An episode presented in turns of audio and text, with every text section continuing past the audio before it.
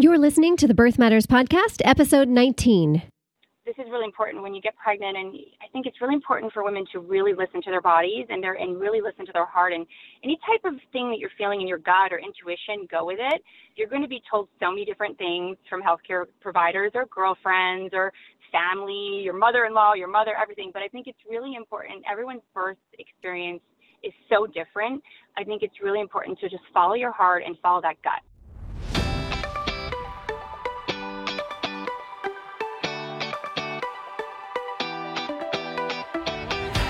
Hey there, and welcome to the Birth Matters Show. I'm your host, Lisa Graves Taylor, founder of Birth Matters NYC Childbirth Education and Labor Support. This show is here to lessen your overwhelm on the journey into parenthood by equipping and encouraging you with current, best evidence info and soulful interviews with parents and birth pros. Please keep in mind the information on this show is not intended as medical advice or to diagnose or treat any medical conditions. If you enjoy this show, we'd be grateful if you'd share it with a friend. You can follow and share our posts on social at Birth Matters NYC, or simply tell them to search for Birth Matters wherever your friend listens to podcasts. Today, I'm thrilled to welcome to the show a Birth Matters alum and professional model, Lauren Deckert, to share her beautiful birth story. Lauren's work as a model has been featured in Harper's Bazaar China, Vogue Italia, Brides, Women's Health, and Muscle and Fitness Hers. She's walked the runway for top designers at New York Fashion Week, Miami Beach Swim Week, and New York Bridal Fashion Week every year for almost a decade. She's also been a vegetarian since childhood and studied at the Institute for Integrative Nutrition and is a drugless practitioner and certified health and nutrition coach. Her faith and philanthropic efforts are both important values for her and her family, and she founded a nonprofit called Models Doing More, which provides volunteer opportunities for model ambassadors wishing to offer assistance to both underprivileged schoolchildren and orphaned elephants in Sri Lanka. While Lauren was pregnant in 2016, she launched a coaching program called the Model Mentor to empower, develop, and consult aspiring models, women, and model mamas, and to act as a guide for those who wish to make positive changes in their lives. Three of the main principles of her coaching are transformative thinking, mindfulness or mindful eating, and movement, which, not coincidentally, spell out the initials of the model mentor. And I can't help but also point out that I think those principles are very important ones, not just for life in general, but with special relevance for labor, birth, and parenting too. Today, Lauren shares her son's birth story, in which she chose to leave New York to give birth in her hometown in Maryland in the hospital where she was born. She'll share details about this and other strategies that helped her have the unmedicated vaginal birth that she had hoped for. Before we start today's story, this episode is brought to you by an online course called Supporting Her. For couples who decide it's preferred for their spouse or partner to provide active support for the woman in labor, those partners have a vital role to play toward a great birth. Created by expert birth educator and doula and my friend Alice Turner, Supporting Her is an easily consumable online class that teaches tips, techniques, and actionable skills to help you take care of your partner and yourself during labor and birth. You'll learn how to define your role in labor, communicate with hospital staff, provide physical and verbal support, and deal with any curveballs. Supporting her is an easy way to learn all you need to know at your own pace in less than two hours from your computer or phone. I like to point out the fun fact that this class was recorded in a brewery, which helps it feel more like a relaxed conversation with a friend. To grab this course for only $49 and start building partners' confidence today or to learn more, visit birthmattersnyc.com slash links and click the button for the Supporting Her online course. Okay, now let's jump into the story. Welcome, Lauren. I'm so glad you're here today. Thank you so much for having me. I'm so excited. I can't believe it has been three years since you were in class with me and since you I had your baby. I know, I know. He's a wild, amazing, wonderful toddler now, and he's just, he's no longer a baby. He's so active, and oh, I just, he's just pure joy it's amazing how time flies. Absolutely. Wow. Well, as before we jump into your birth story, I would love to hear a little bit about your pregnancy. And especially, I was interested, since you're a vegetarian, I was interested to know were there specific nutritional changes or things you were intentional about with your nutrition or other lifestyle, uh, fitness, activity, that kind of thing uh, in your pregnancy to, you know, really give yourself the best foot forward with your birth? Yes. So um, thank you for asking. Um, yeah, I, I made sure to take uh, plant-based prenatal vitamin, of course, um, when I was throughout my pregnancy, uh, and uh, continue taking it after as well because I was breastfeeding. And I, I was very careful um, with uh, with my doctors and with the naturopath that I worked with, um, and all the all the care providers I worked with, with telling them that I was a vegetarian. So I was very open about that. And then I am a health coach and I do, and I have been a vegetarian for a long time, so I knew a lot of, I, I knew my options, but I'm always into exploring new things. So I did, um, I did add a lot more uh, things like quinoa to my diet, and also things like pastas that had quinoa um, or chickpea pasta, things with a little bit more protein.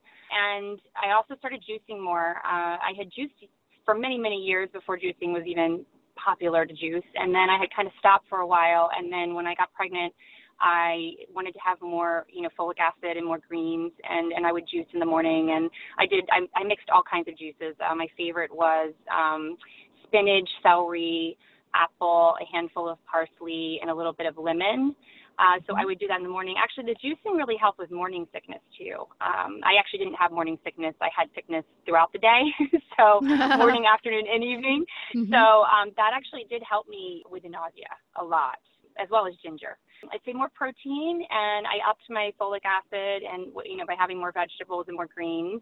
But otherwise, yeah, I, I stayed pretty. I'm pretty consistent with with what I eat, and I'm creative with different greens and different grains, and so I kind of I didn't really change much, but I yeah, I definitely upped the, the juicing. Mm-hmm. Um, and I also treated myself. I also, you know, I'd have days where if I really like, I wanted to you know, have a piece of cake or have something sweet. I, I didn't hold back because I was very active throughout my whole pregnancy. I worked out every day. Sometimes I take the weekend off, but pretty much five days a week and because uh, movement is a big part of my life and a big part of my practice and what I do. And I also I didn't slow down much. I uh, I worked throughout my whole pregnancy, so I, I did a uh, modeled through expecting modeling agency when I was pregnant, and then I, I launched the health coaching business as well when I was pregnant. So I actually think the movement was good for me. I mean, it's very important that we meditate or pray and we slow down at certain parts of the day, but I think the movement really helped me with caring, carrying my son and also with giving birth. Mm-hmm. Yeah. And back to the nutrition, real quick. Do you? I, have heard that uh, when someone has a vegetarian diet, that they sometimes have to in pregnancy be a little more uh, intentional with iron. Were there any specific things you did for iron to be sure that that was you know, enough? Yeah, you know, you know what's interesting about that because I did take a supplement. So I did take an iron. They, I think it was part of my prenatal pill. They had more iron in it, so oh, okay. I did uh-huh. take that because yes, because my doctors were concerned. So I did take that, but I actually didn't eat anything different. But I would say, which people don't realize, is there is a lot of iron in certain plant-based foods and vegetables and even in juicing. Mm-hmm. So I think the combination of that and then taking the supplement, I was fine. When they touched, when they checked my blood work, I was always fine. Um, I never had low iron. Great. So yeah, so I was okay. Yeah. All right. Well, would you like to go ahead and start on your birth story? Sure. Go right yeah. ahead. I Can't wait to hear. Okay, yeah. Great. So I think a big you know, a really important part of giving birth is not just choosing the right healthcare, you know, practitioners or doula or, you know, or all of that, just the, the right kind of coach. It's really important to choose the place. You know, some people want to have home birth, some people want to choose a hospital or birthing center. For me, it was uh, returning home. So I left home when I was a teenager to model and also to attend college in New York, and I traveled the world but my home was Maryland. I grew up there, and my mother and my whole family's still there. My sister, um, you know, all my nieces, they're all there. So it was really important for me to return to Maryland and to give birth in the practice where I was born into and where my sisters, all four of her children, were born into. Uh, so I gave birth at, um, and not only the same practice um, where everyone was born in the family, but also the same hospital.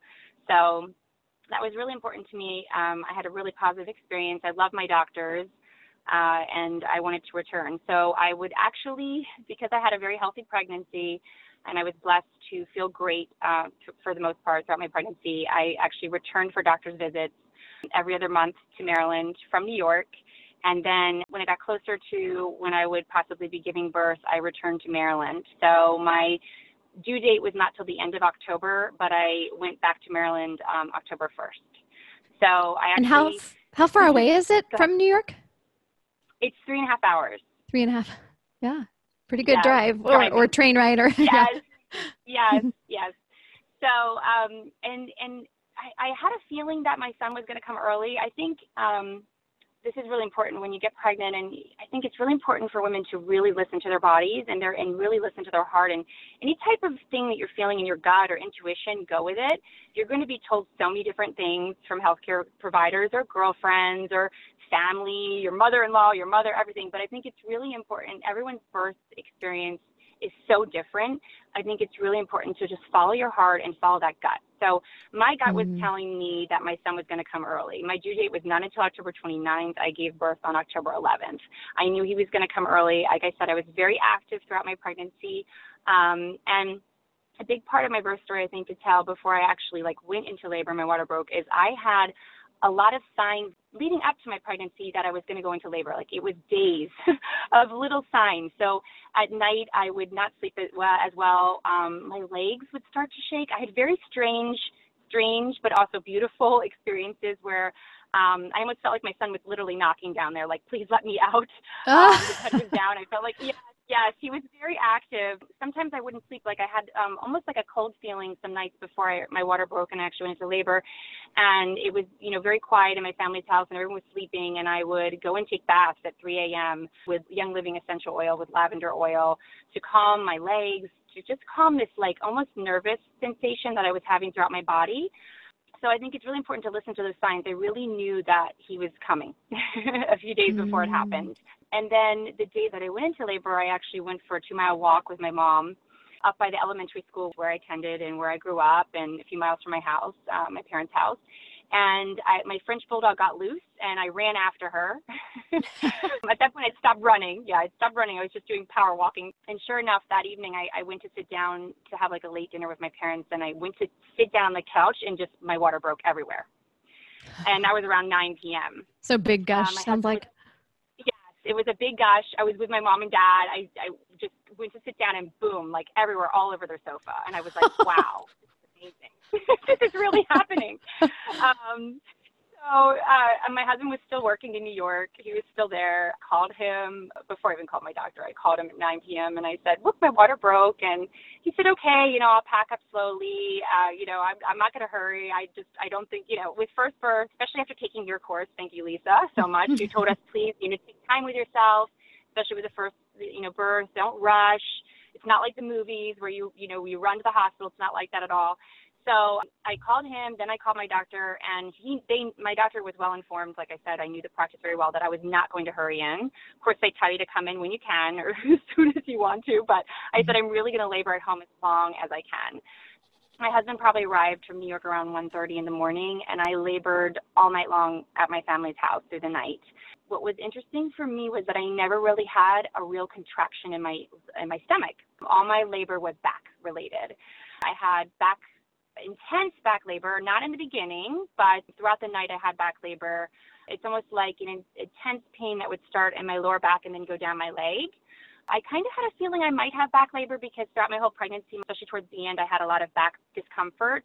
I would say that was the only real challenge when I was pregnant throughout the uh, pregnancy was that I had intense back pain, even though I was very active and I did squats and I worked out. And that was just you know, just carrying blow and just having that back pain. That was my that was my challenge. Mm-hmm. Uh, so the back labor went on throughout the night. Stayed, I'd say, at my parents' house probably till around 6 a.m. And then my husband and I drove to the hospital. I probably would have stayed even longer, but my, like I said, my water had broke. So at that point, I couldn't really sit in water. I really loved, by the way, leading up to, to going into labor before the water broke, I really loved baths. I really loved lavender baths. I loved sitting in the water and essential oils and all of that. So we, we arrived at the hospital. And what was nice about um, my hospital is we did have our own uh, private room, and I brought a lot of things from home with me. I think it's really important if you aren't going to labor at home to bring whatever you can that makes you feel connected and centered and what makes you feel um, obviously most confident and relaxed. So I brought my diffuser. Um, as you know, Lisa, I use a lot of Young Living essential oils. So mm-hmm. I brought my diffuser and I diffused my entire time throughout labor. And nice. I diffused lavender oil, clary sage. Sometimes, if I need to pick me up to get through the labor, I would have my husband put in a, a citrus fresh, like a mm. citrus, like a lemon or a grapefruit, because that's really good with lifting the mood.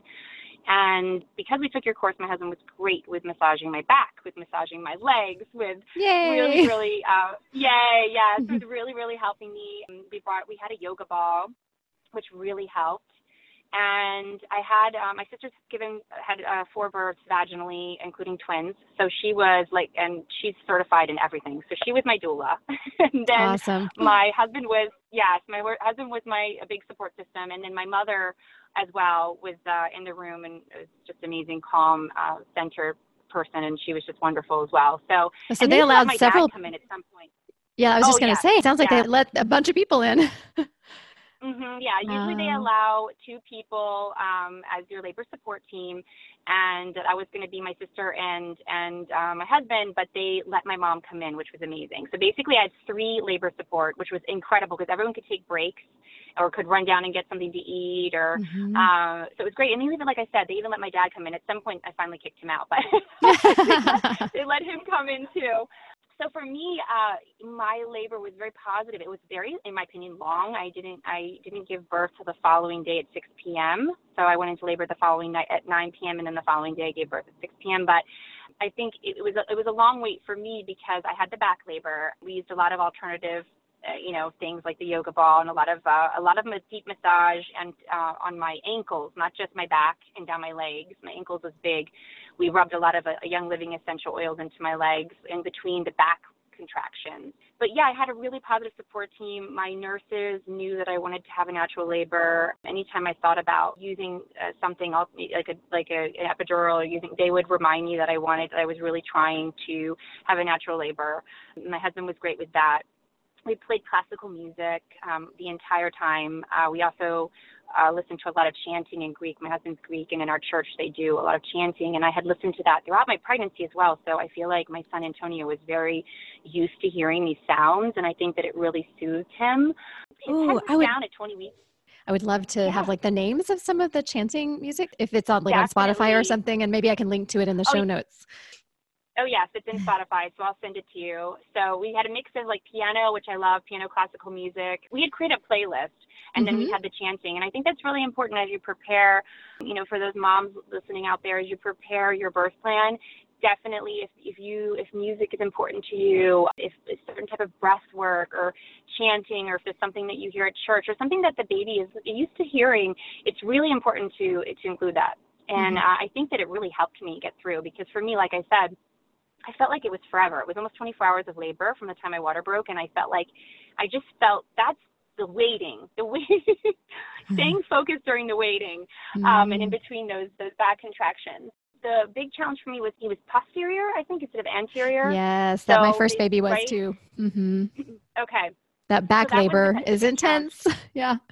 Right. So what they had me do is lay with a yoga ball, very interesting, between my legs. So it was quite quite large, the yoga ball, and they had me turn my body to the left side mm-hmm. and lay there for an hour to an hour and a half and do that, and then turn my body to the right side. Mm-hmm. And eventually, he finally turned. So, um, you know, if you are in labor and anyone tries to scare you or say, oh, they're not, their head is not right, or their head's down, but they're not in the right position, they will. I, I think, I think if you just give the baby a chance and take your time, they will turn because my son finally did turn. Yes. Mm-hmm. Sometimes with some like proactive forever. body, you know, body positioning like you were doing. Yeah. yeah. Right. Right. So, so yeah, so we, so we did that and, and yeah, like I said, I think the uh, essential oils really helped me with staying focused. You know, was giving me some clarity when I felt like a little bit like the waiting and you know would get down a little bit. The fact that they let me walk all around, you know, they let me, I, I wasn't really hungry. I ate, you know, uh, very well the night before and I ate before we went to the hospital, but they let me bring whatever I wanted in and they let, you know, and I'm very healthy things. and they let me drink and, and eat whatever I wanted. I know not not all hospitals are like that, and I know right. you know everyone's experience is different. So, yeah. um, but I was fortunate that you know I had told them that that's you know that was important to me. So yeah, so it was a, it was a very uh, very very calm and and just a beautiful experience. And then finally, I would say towards the end, getting towards the end, I'd say like when there was about an hour left the nurse and my sister were looked and they said, "Oh, we can see, you know, the, their baby's head. We can see he has brown hair at this time." And um, you know, and I didn't really push. I only, I would say, I pushed five times in three sets. They told me I was the power breather and power pusher. That's what they nice, were calling Nice. Who doesn't want to hear I, that? That's great. I, I yes, it was amazing. I think it was because, like I said, I work out a Mhm. lot, and I also am very big into breath work. I, I practice you know, meditation, yoga, all Mhm. types of different breath work. And I really think not just the working out. I think the breath work, the different breath work and that and breathing sounds that I do, uh, really, really helped me. And of course, taking your course helped too. Mm-hmm. So I think that that I, I think it really got me through. So when I tell people it was the waiting period of having him turn and just getting through those back that back labor. But then when it came time when I was like, you know, 10 centimeters dilated, and then they could tell me they could. My sister was like, I see him, he has brown hair, and I started to cry. Um, it was just those pushes went so quickly. I mean, it's amazing. I mean, they, you know, it was in the sets of three, but like that breathing and those those times that I pushed him, it, it, it just, it, it was amazing. It was like, Mm. wow. I, it it just happened so quickly after you wait, wait, wait, wait, wait, and then yeah. So Can we back up a little bit? Just really, yeah. Go ahead. do you remember leading up to pushing like the last little bit of dilation in the first stage, the transition? Do you remember any challenges or intensity that was like just, you know, more than you had experienced leading up to that point? Anything to right. note? Um. Yeah. It, it was almost like a with that leading up to that push, it was almost like I had almost like a burning sensation. I, I don't even want to say it that way because it sounds negative, but it was like a very intense. I don't want to say it's like a truck going through your body. It's like an intense feeling that's so much pressure that I, I don't even have a word for it, which is amazing for me because I talk so much. Yeah, it was a very intense, intense pressure. And then there was there not much time in pushing before baby was it sounds like baby was almost immediately crowning as soon as you started the pushing stage. No? Or- yes. Yes, yeah, yeah. yes, That's unusual in a first birth. it's very unusual, and that's like that's what I said. I said I, I felt like the wait. There was like this period of waiting, waiting. Like like I said, almost 24 hours of labor, right? and I just kept, I you know, getting through. And as soon as he turned, and as soon as he, it's, it's weird. He turned, and then it's just it's amazing how the body just works. I was ready. It Mhm. was just, it was all of a sudden. I went from like, I don't know, like not three centimeters, and all of a sudden I was 10. It was very Wow. interesting. Yeah.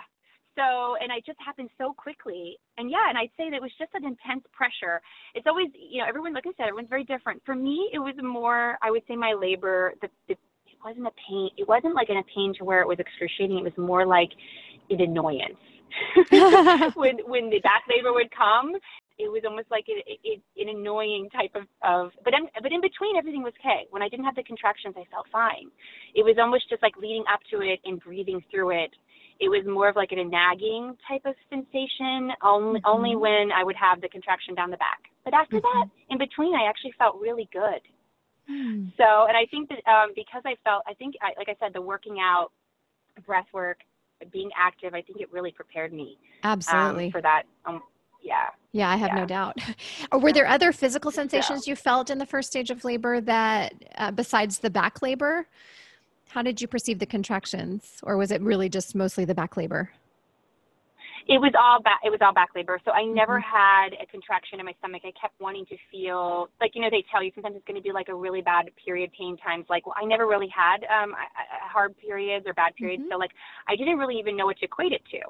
So um, but all I felt was yeah an intense low pain, and then it would go um, depending on how intense the contractions were. It would just go down my back. Mhm. Um, and of course, they had me at some point, you know, hooked, hooked up to the monitor so I could see it coming too, so I could prepare myself as well with my breath work.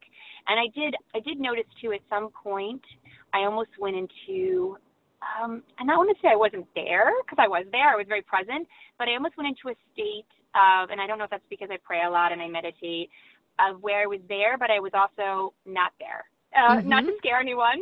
I needed to go into a place like that to be able to get through the labor. So at one point, I even told my husband. Yeah, at one point, I even told my husband, my sister, my mom, my dad, everyone, because you know the room got very loud and it was like a celebration before he even came. I said, um, "Everyone, please leave because I need. I can't talk. Mm. The the the." the the contractions became so close and the labor was it, it's so intense on my back at some points i just couldn't talk i wanted to talk but i Mhm. couldn't talk i just Mhm. couldn't communicate i need i needed to go into the zone of where i just need to focus on my breath and just getting through that contraction so as much as it was like a celebration a lot of it it was very peaceful there were times where i had to just i did have everyone for like about an hour and a half to two hours leave the room Mhm. and I just listened to the music, I diffused, and I just got through it because, you know, if your labor is not going to come on really quickly and, you know, you give birth in four hours, I hear all those stories and it's amazing and quick. Mine was not like that. I really, it was, you know, like I said, 21 hours. I had to really have moments of where one hour would go by or two hours would go by and I just needed some, you know, just some quiet time.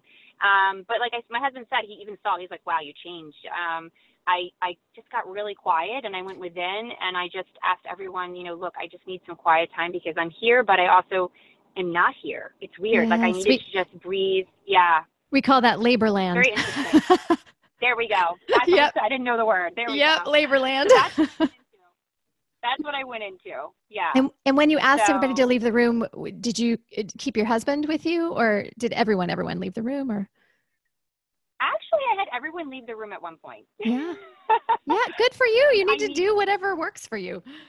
yes, I needed to leave the room. And that's why I always say, like, it's very important to have a birth plan. We had one written out, you know, with everything included, all the oils we're going to use. We gave it to our doctor, how we wanted things to go, how we wanted a natural labor, how we were open to things if, you know, there were, you know, if it had to be, if there was emergency or something like that. But, you know, we did have all that. And I think it's really important to have the plan, but I also think it's important to always remain open because Yes. you you might you may want your support system there the whole time, but you also when you are having a long labor like I did, you may also need your quiet time. And Mhm. sometimes when there are more than one people and person in the room, and it is your family because it was all my family. I, didn't have you know a person who was not family actually. You know, it can get very loud or Mhm. exciting.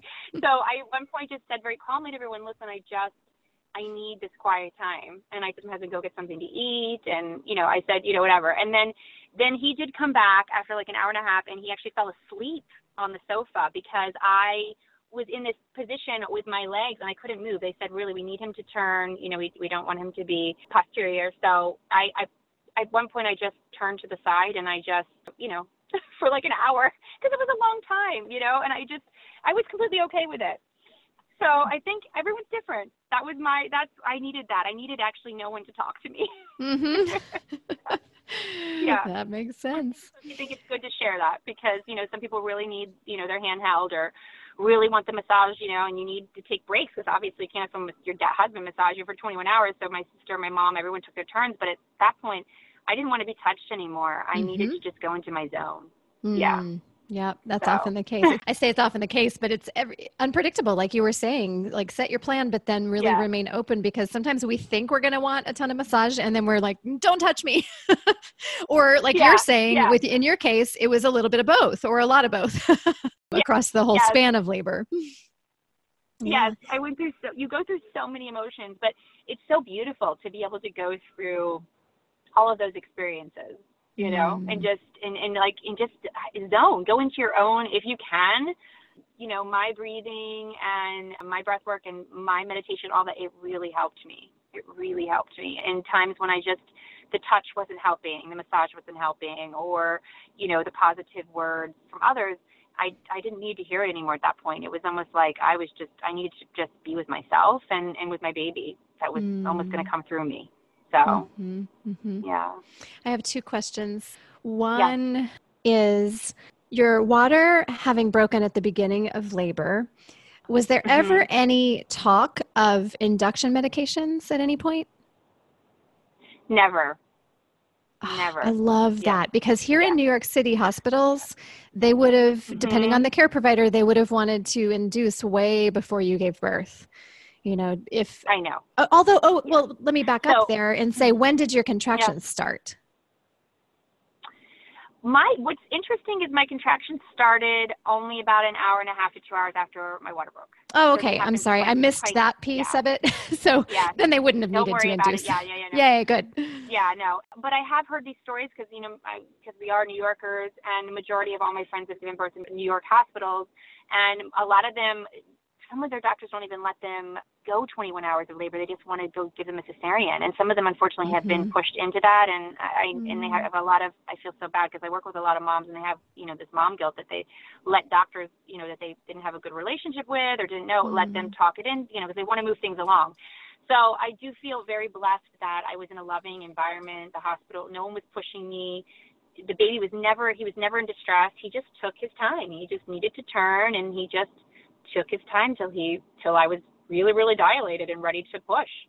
And there was no talk of you know there was no talk of pushing any type of medication to speed things along, and there was no talk of uh, C-section or anything like that. Mm-hmm.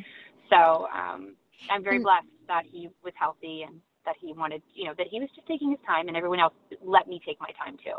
Yes, yeah, that's golden patience. Yeah. A little patience goes a yes. such a long way with a first labor from everyone around yes. you, including yourself. Mm-hmm. Yeah. I wanted to ask you yeah. what was your rationale in desiring an unmedicated birth? so first things first, I am not a person who does well with medication. Even if you give me like the slightest, I don't know, thing like an antibiotic or an Advil, I don't. I have like a, I have a reverse of. I have. I just don't do well with medication. Mm-hmm. So um, I'm very into trying things naturally and alternatively before even taking like a simple pain medication if you know I don't feel well. Like if I have a headache, I rather go do yoga or try some breath work before I would try to take an Advil. So mm-hmm. I'm just not, I don't want to say we obviously we need modern medicine for certain things and we do need medication, of course, to help us. And there's nothing wrong with that.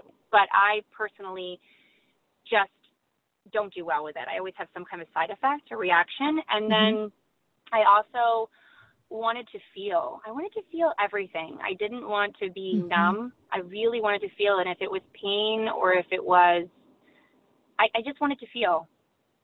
So I think that that's that's me. I felt like if I had given, if I had taken any type of medication, I would be numb and I wouldn't really feel the whole experience. And another thing that was really important to us that we put in our birth plan, and I think it's really important that you discuss this with your provider, especially if you aren't giving birth at home or you don't have a doula to help for you, um, you know, vouch for you, definitely try to not have them cut the cord right away. Like we, mm-hmm. you know, a lot of hospitals they want to rush you. We were very, very strict with telling our doctor we want to keep it pulse like we want it pulsating on us and we want it to like stop. So we want him lying on me as long as possible with the cord. So when Antonio, my son Antonio, when he came through me, I they laid him on my chest and they let us. They did not cut for I would say uh, 45 minutes like it was a long time. Most hospitals do not do that. Oh no, in New so, York, usually three minutes is the maximum that they'll allow in a yes. hospital environment. Yeah, that's yes. great. So I love that. Right. So if you, yes. So if you can, if you aren't giving birth in New York, or if you are, either way, if you can, if you're going to birthing center, they they would probably be much more, you know, open to yes. even like getting 15 to 20 minutes would be, you know, it's it's so much better than you know three. But mm-hmm. we were very blessed that I said, no, no one rushed me. You know, this is our time, and I really don't want to. I don't want to cut the cord. I want. Well, my husband did eventually, like 40 minutes later, 40 minutes. But yeah, he laid on me with just with the cord attached. Hmm. Yeah. Yay! For a long time. It's fantastic. Yes. Yeah. Can I ask and a we, question? And we just about in your class. yeah, yeah. Backing up to pushing, I just wanted to ask one quick question on that. I know it was sounds like it was mm-hmm. very brief and efficient, but did you feel the uncontrollable physiological urge to push? I did. It's, it's interesting. I did towards the very end, but in the beginning, when they were like, "Okay, Lauren, um, you know, you're really dilated now. We're gonna, you know, you really should try." I didn't. It was weird. I I think I went into such a zone because I waited for so long that I didn't have the urge right away. But at the very very end, like that last one, yes, I I like I needed to get him out. Like you know, when the head when he was like crowning, yes. But mm-hmm. right before that, no, it was very strange. I don't know if I just went into like a meditative state Mm-hmm. I don't know what it was. I didn't have, you know, because I worked with myself so much on, on, you know, on the breath work and kind of trying to zone in and zone out. leading up to the birth that and before I went into labor that I think I didn't have that undesirable. I kept kind of waiting for it and I I didn't have it. It was only at the very end that it was like wow. It was like an intense pressure and I had to get him out. Mm-hmm, yeah. Mm-hmm. Yeah. And it could have just been a yeah. change of Antonio's position mm-hmm. on your rectum. Maybe it just wasn't triggering it until the very end of it so, so much of that is positional. Right. Yeah, interesting. Another thing I did leading up to my birth, which I think is really important, and I, I know you touched upon a little bit about the perineum in your classes, I massaged my perineum. So I did that like weeks leading up to my birth, and I think it's so important. I actually use the Young Living, it's called ClaraDerm, which is for specifically for the perineum that you spray it. And it, I think it really helped me with like not having a huge tear at birth and like having just like dealing with the intense pressure down there. Mm-hmm. So I mm-hmm. think that's very important as well um, to bring up to women. Like, don't be afraid to do that um, mm-hmm. because I mm-hmm. think it really makes it stronger and makes it so much easier when you're giving birth, especially sure. naturally. Yeah, yeah, and especially also gets you accustomed to what does that intense burning stretching sensation feel like so that you're much less right. likely to tense up. If it's the first time you're feeling it, you're more likely to tense up. Mm-hmm. Whereas if you've prepped yourself and been like, "Oh, this is what this is going to feel like," or this is along the lines of what it's going to feel like, there's huge benefit right. in that, I think, for sure. Thanks for bringing that up. That's right. great. Do you want to talk at all about initial breastfeeding or the bonding time after the birth? Yeah, so my son did have trouble latching.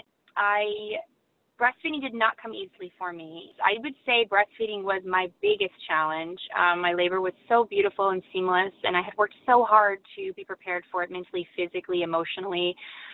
My sister is lactation consultant. She really worked with me. But I did go through three lactation consultants uh, after giving birth and once getting back home to New York because I really, I really struggled with it. And I think it's really important that we talk about breastfeeding and talking about how it is not easy for everyone. It does not come easily. Yes. Um, I never, I never once supplemented. If you have to, it's okay. If that's what you need to do. I was mm-hmm. very, very tough on myself. I did not want to supplement. I did not want to uh, give him anything else but my breast milk but it didn't come my breast milk did not come in right away which not everyone's does especially with the first birth and he also did not latch very well and thankfully i had my sister because sometimes the hospital nurses don't, don't really take time with you um, so i would say like before you even give birth hire a lactation consultant or have someone that you've interviewed or have someone ready because you may need it. I really did mm-hmm. need it. And then, you know, I was only in Maryland for three weeks after giving birth. And then I went back to mm-hmm. New York. And, you know, when they, when the baby really starts to wake up and you know, you mm-hmm. really do need that support system after giving birth. And I actually had used a um, what is it like a prophylactic, like a what, what it's like a nipple shield mm-hmm. because he was having trouble latching. But w- the reason why I was using it, which I which is very interesting, I discovered is I would my nipples would burn so badly when I would breastfeed, and after I would finish breastfeeding, they would turn white. So uh, no one diagnosed me until the third lactation consultant properly that I had Raynaud's syndrome, yes. which is uh-huh. basically, uh-huh. yeah, so which is basically, um, it kind of affects your extremities, like your hands and your feet and your mm-hmm. nose. Mm-hmm. And when you get into the cold or like, you know, no one's ever, come on, no one's ever nursed off of you or sucked your nipple like constantly. right. I mean, my son was on my boob like every hour. so, um, yes. so I'm my nipples would just I mean it was like as if I was I would say the word frostbite, frostbite, you know, um, mm-hmm. um, and it was that pure white. So when I had a lactation consultant come to my house, because I was struggling so hard with it, she looked at me and she says, "Oh my gosh, no one's ever diagnosed you with Raynaud's before. You don't even know you had it." And I'm like, "No, I mean, what is that? I mean, I, I'm such a healthy person. What are you talking about?" And she said, "Wow, I, I'm so impressed by you because." She says that most women find out that they have this and they just quit and I was telling her that my goal was to get at least six months of breastfeeding. And she looked at me and she gave me the best advice. And she said, your goal is to get through the next feeding. That is what your goal mm. is. And we're going to do it together. And then when I leave here, you're going to do it. She says, you need to take things one day at a time. And I think so much about life we should equate that to too. And same thing with labor. It's one moment at a time. It's one contraction at a time, one hour at a time stop, you know, we look so much to the end goal, the end goal. I kept saying, no, no, no, I want to breastfeed for six months. No, no, no, I want to breastfeed for a year. She looked at me and she said, with you having this, I want you to always look at it as an accomplishment when you get through your next feeding. Oh, what great so advice. I love that. Do you remember her um, name? It's okay her, if you don't. I don't know her, her No, no, no, no, no. Her first name is Sarah. I don't know her last name, but I can get it to you. She is New York based, and she does do house calls, and she is phenomenal. Wonderful. So yeah, I, will would love. You, um, if you want to include her info, I can get it for you after the show, like in show notes, or to give to anyone Yes. who is struggling. I would love highly, that. highly, highly recommend her. Thank you. I always love Um, to have lift up. on my cell phone. Uh-huh. I love to lift up other Mhm. professionals who who my students have loved, and help other you know Yes. expectant parents Yes, find good help, good support. Yes, yes, Mhm. yes. So, um, and I did go on to reach my goal. Um, I never supplemented with anything. I never I breastfed him over six months, Mhm. and I I do have to be quite honest. It was not comfortable for me a lot because of the Raynaud's, because of the burning sensation. But it was just really important for me to nurture my child this way. And everyone's different. Mm. Like I said, like we beat ourselves up as women. Like if you have to supplement, you have to supplement. Like, but Mhm. I just didn't. I didn't want to. So- Mhm. and I just I toughed it out. I would say the first three to four months were really, really. I would say they're probably one of the most challenging times of my life, Mm, and I've been through a lot in my life. Mhm. so I would say that was that breastfeeding was the biggest, biggest, biggest challenge for me. But I'm very proud of myself that I got through it. Yeah. Uh, another thing that was really, really big challenge for me is I had to change my whole diet. Even though I eat very healthy, a lot of my foods are very gassy. Um, Mhm. They'd be a lot of salads and greens, and I had Mm. to change my whole diet for breastfeeding for my son Antonio. Wow, that could be Um, really challenging in and um, of itself. Yes. So not only did I, I was the most exhausted I'd ever been in my life. I had to cut out caffeine completely. You know, occasionally I'd like to have one coffee a day or like a green tea. I had to cut it out um, Mm. when I was breastfeeding him. I also had to cut out everything acidic in my diet and a lot of things that I eat, like certain vegetables, like tomatoes and things that I love, are really, really acidic. Mhm. So I had to completely take that out because it just didn't agree with him at Mm. all. He had um he, he had silent reflux in the beginning and he would just it was awful. He would just scream and cry very much in the beginning and and when I changed my diet, it helped immensely. Even taking out I even had to take out dark chocolate. Like things that you just like a little Oh. bite that you want, you know, when Yes. you're tired or you're breastfeeding. I had to do that. And I, I now looking back, I'm I'm like wow, I got through that. But when you're going through it, you're like, how did I give that up for six months? Or how did I get through Mm. that? I mean, it's Mhm. now I look back and it's like, wow. But when you are going through the process, it's I know it's it's not easy. It's not Mm. easy. You have to you have to yeah, you have to really do a lot of breath work, a lot of whatever whatever brings you peace, a lot of meditation, a lot of praying. Um, I had to Mhm. do a lot of that. Yes. And with. Raynaud's, A it kind of sounds like there was no magic trick to kind of get the pain to go away or discomfort. What were there any tips that you, the lactation consultant was able to give you that you know lessened the discomfort, or not really? To be honest, using a nipple shield helped me a lot with the burning. But Mhm. then what happens when you are when you have a lot of milk going through you and you are and your baby is, you know, not like a newborn and let's say they're five months or six months and you're using a nipple shield, that can also lead to a lot of other problems. So it, it led to me having like clogged up. It was not good to use, you know, for my I would say for my breast itself, Mhm, mhm, but it did help with the burning a lot. So the burning sensation would go away, obviously, when I blocked it and I used the nipple shield. And luckily, Antonio took both. He didn't mind either.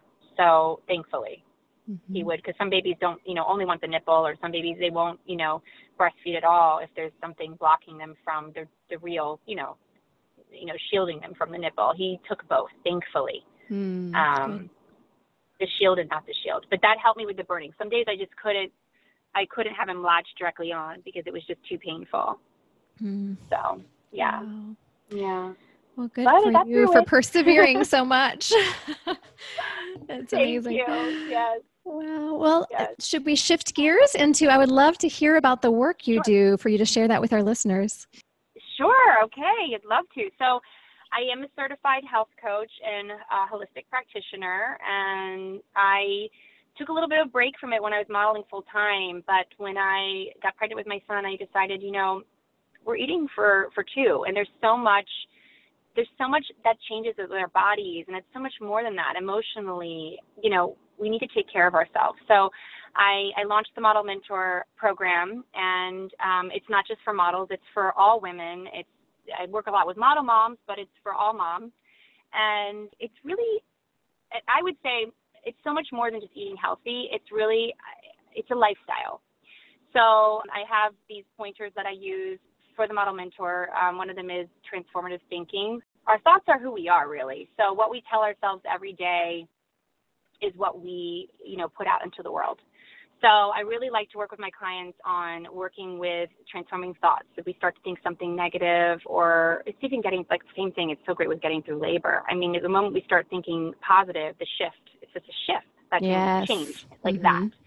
So it's a it's a total mind body spiritual everything. We're embracing everything. When you work with me you're you it's we we really go to the inside. So one of them is the transformative thinking. The next part is mindfulness which has to do with eating mindful eating because when we are pregnant we want to make sure that we're nourishing our bodies in the right way. And also after pregnancy like i said i mean i had to change my whole diet for breastfeeding. So i really enjoy working with other moms that have to do that too and being such a support system for them because that is it is really hard. And um, the fact that i went through it myself i just love being there to be able to coach you know coach them on and be there for them. Mhm. and then also it's movement. Movement is the third part to it. So any type of movement is good for the mind the body the brain. Um, you know even getting outside and just getting 10 minutes of fresh air even if it's cold it's very very important to just to move to Mhm. move your body. You know through movement we find health. So that's that's the foundation to the practice but obviously it's so much deeper than that. I do i do focus on plant-based eating but i don't push it i work with clients that do eat meat i work with clients that aren't just that vegan or plant-based or vegetarian or they eat just fish or they eat they or they eat chicken or they so i work with Mhm. all all ranges what i kind of want do is i really like women to just try new things and be open be open to a better lifestyle, a healthier you, um, so that you can be the best version of yourself, so that you can not just for yourself, but for your for your child and for your children. So, um, so yeah, all of my work is done on the phone through FaceTime online. Occasionally, I do master classes in person, but most of it is all FaceTime and one-hour consults. And it's really great for other moms who are busy or their child is put down for a nap. We work for an hour um, either FaceTime or by phone. And it really works with my business too, so that I can be there for my son. And and so it's great. It's it's flourishing. I started it, like I said, a, a little over three years ago, and I love it. I've worked with women in all seasons of their life, but I really enjoy working with the moms or the moms to be because I Mhm. think that this is that's the most challenging part of our life. And then also the self care for after we give birth. That's so important. oh so important Um, you know, even I was so important, and we don't talk about it enough. Like the breastfeeding, we really need to talk about it more. That it can be a challenge for some women, as it was for me, and we need to put out there that Mhm. I was diagnosed with this what, in the middle of breastfeeding. I didn't even know I had this, but that you can get through it if you want to, and and you know, it is like I said, it's the power of the mind, and also taking care of yourself.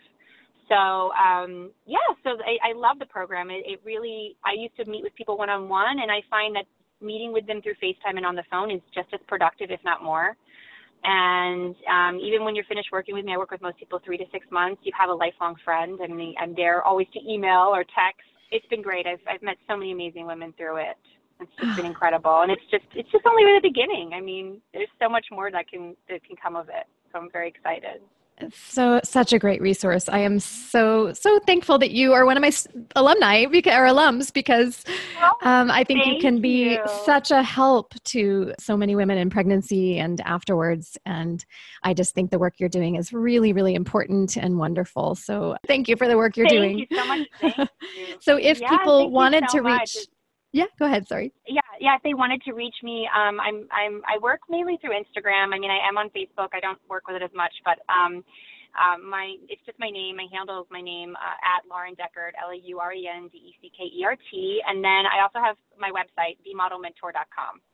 And it has all the information about my health coaching program, working with me one on one. It has all the different options. I work with even moms on breath work, sometimes on the phone for an hour or a half hour, just breathing techniques to um, help reduce stress. It's not Mm. just eating. I mean, it's a total, like I said. It's, but once you're finished working with me, I tell you, you you will walk away different. When I, I and what I learned through, I studied through the Institute for Integrative Nutrition, and after I attended that school, and they make you get your own health coach, by the way, when you're going through it, so that you, you know, you can really learn about yourself and and what you need to work on. And I still to this day have mentors and health coaches and accountability partners, and I think it's so important that you know, as a healthcare practitioner or a health coach, we have them for ourselves too, because we need to Mhm. constantly learn and grow and work on what we we need to, you know, what we need to work on to better Mhm. ourselves. yeah So, absolutely yeah. Wonderful. Well, do you have any Yeah. last insights or wisdom or tips for expectant or new parents? One of my favorite ones was bringing it back to the beginning. Something you said toward the beginning was listening to your instincts, listening to your intuition, I think is a huge one in this whole journey into parenthood. So that can be the one. Or if you have any other other ones you want to add, we can do that. Yeah, I actually was, yeah, I was just going to add to that by saying the way is within. So I would say you're going to hear a lot of outside noise throughout your pregnancy. Oh, and you're going to hear a lot of chatter when you become a mom too on what's the mm-hmm. best things to eat, to do, to where your child should do this. And I would say it's great. It's so great that we have other people in our life to give us that and all these resources out there. But the way is within. Listen to your your heart. Listen to your soul. That that gut feeling that you have as a mom, that intuition. Always listen to yourself and, and go with that. You know. Mm, I think it's that's the most important piece of advice that, and I'm still I still every day am working on that. You know, just cut out the noise and and uh, listen to yourself. I think Mhm. that's really important. Good stuff. Yeah. Thank you so much, Lauren. It has been such a joy to connect with you and hear all these great birth story Yeah. details. Take care. Yeah, thank you. Thanks Bye. for having me. You're All right. welcome. Bye. Bye. So that's Lauren's story. I'll briefly comment on five topics that came up today posterior position, eating and drinking in labor, delayed cord clamping, perineal massage, and Raynaud's phenomenon. For anyone who isn't familiar with posterior position, it has come up in more than one past episode, including in my own first baby's birth story in episode two. But it's when the baby's back is against the pregnant person's back. It's a harder position for babies to fit through the pelvis. Some babies can be born in that position, which we call sunny side up, but some babies won't and may have to be born via C section unless baby can rotate into a better position. This position tends to lead to longer, harder labors with non textbook contraction frequency. A couple other common symptoms of a posterior baby are feeling pokey feet in the front of the belly and getting the urge to push prematurely because of the angle the baby's head is pushing on the rectum. By premature urge, I mean well before the cervix is completely dilated and effaced. Visit spinningbabies.com to learn more about the proactive things you can do in pregnancy or labor to help your baby get into the most optimal position for a smoother, easier, healthier labor. On the topic of eating and drinking in labor, I discussed this in detail back in episode 9's commentary, but most New York hospitals are behind the evidence and do not allow women to eat much, if anything, in labor once admitted. You need to be allowed, meaning it is absolutely evidence based to eat and drink in labor for a healthy birth. Lauren mentioned delaying the cord clamping after the baby was born. The range of standard timing across our various New York birthing locations goes from clamping immediately or up to three minutes in a hospital setting to waiting much longer in birthing centers and home births. That is, waiting until the cord is no longer pulsating and starts to shrink because there's no blood flowing through it anymore. In the past couple of decades, we've started to realize there are benefits to the baby's health to not immediately clamp and cut the cord after birth, as has been standard for many years in our U.S. hospitals. For a few minutes after birth, usually anywhere from 5 to 15 or so minutes, the placenta continues to be attached to the uterine wall of the mother. As long as it's still attached, it continues to serve as life support for the baby, transfusing oxygen rich blood into the baby. If left alone until the cord stops pulsating, the baby could receive up to one third extra blood volume, which could help their lifelong health.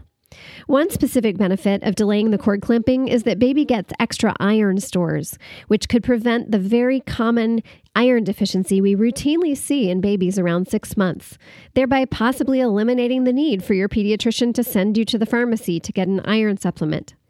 I do need to point out that delayed cord clamping would only be okay in an uncomplicated birth, as sometimes if there are complications, they'll need to immediately clamp and cut the cord to take the baby across the room. The reasons they have historically done it immediately after birth, and why there's only so much negotiating room in our clinical settings currently, are twofold. The slightly increased risk of jaundice for babies the more blood they get, and the idea that the sooner they can cut the cord and get the placenta out of the mom, the less likelihood it is she'll bleed too much. Because we've seen the benefits almost always far outweigh the risks, that's why there's at least some negotiating room in our hospitals.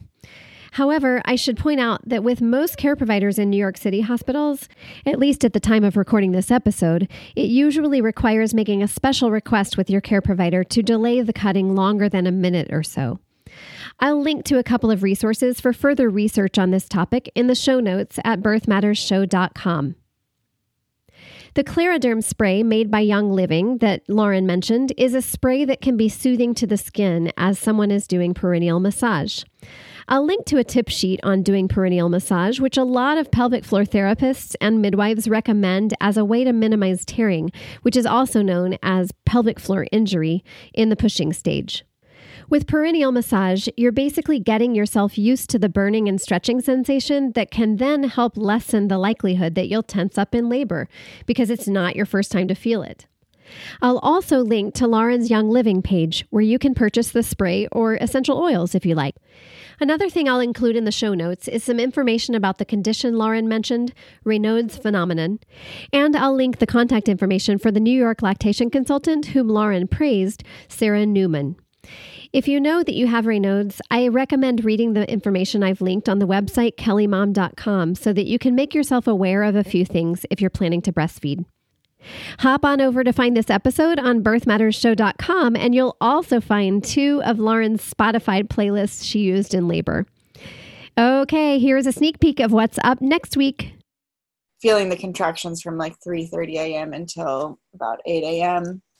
when he woke up, and I told him was really a, a cool time because you're the only you're just laying in bed alone it's dark and you just have this thought of like okay maybe this is when it's going to be and today is going to be the day. And i really liked i just started like visualizing and having sort of meditations dealing with each contraction as they came thinking about like ocean waves or like trying to really um, attach it to like a visual. And yeah that however many hours um, was really a cool time for me to have by myself to sort of process what was happening before i shared it with anyone. And it was it became a thing even with my own husband. But it was i just thought it was really cool to have that time where it was just me who knew and kind of process what was about to happen.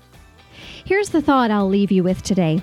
You should feel like the beautiful healthy woman you are in labor as this will affect how you cope in what ways can you help yourself feel like this and be perceived like this in labor toward a great birth Thanks so much for listening to the Birth Matters podcast and be well.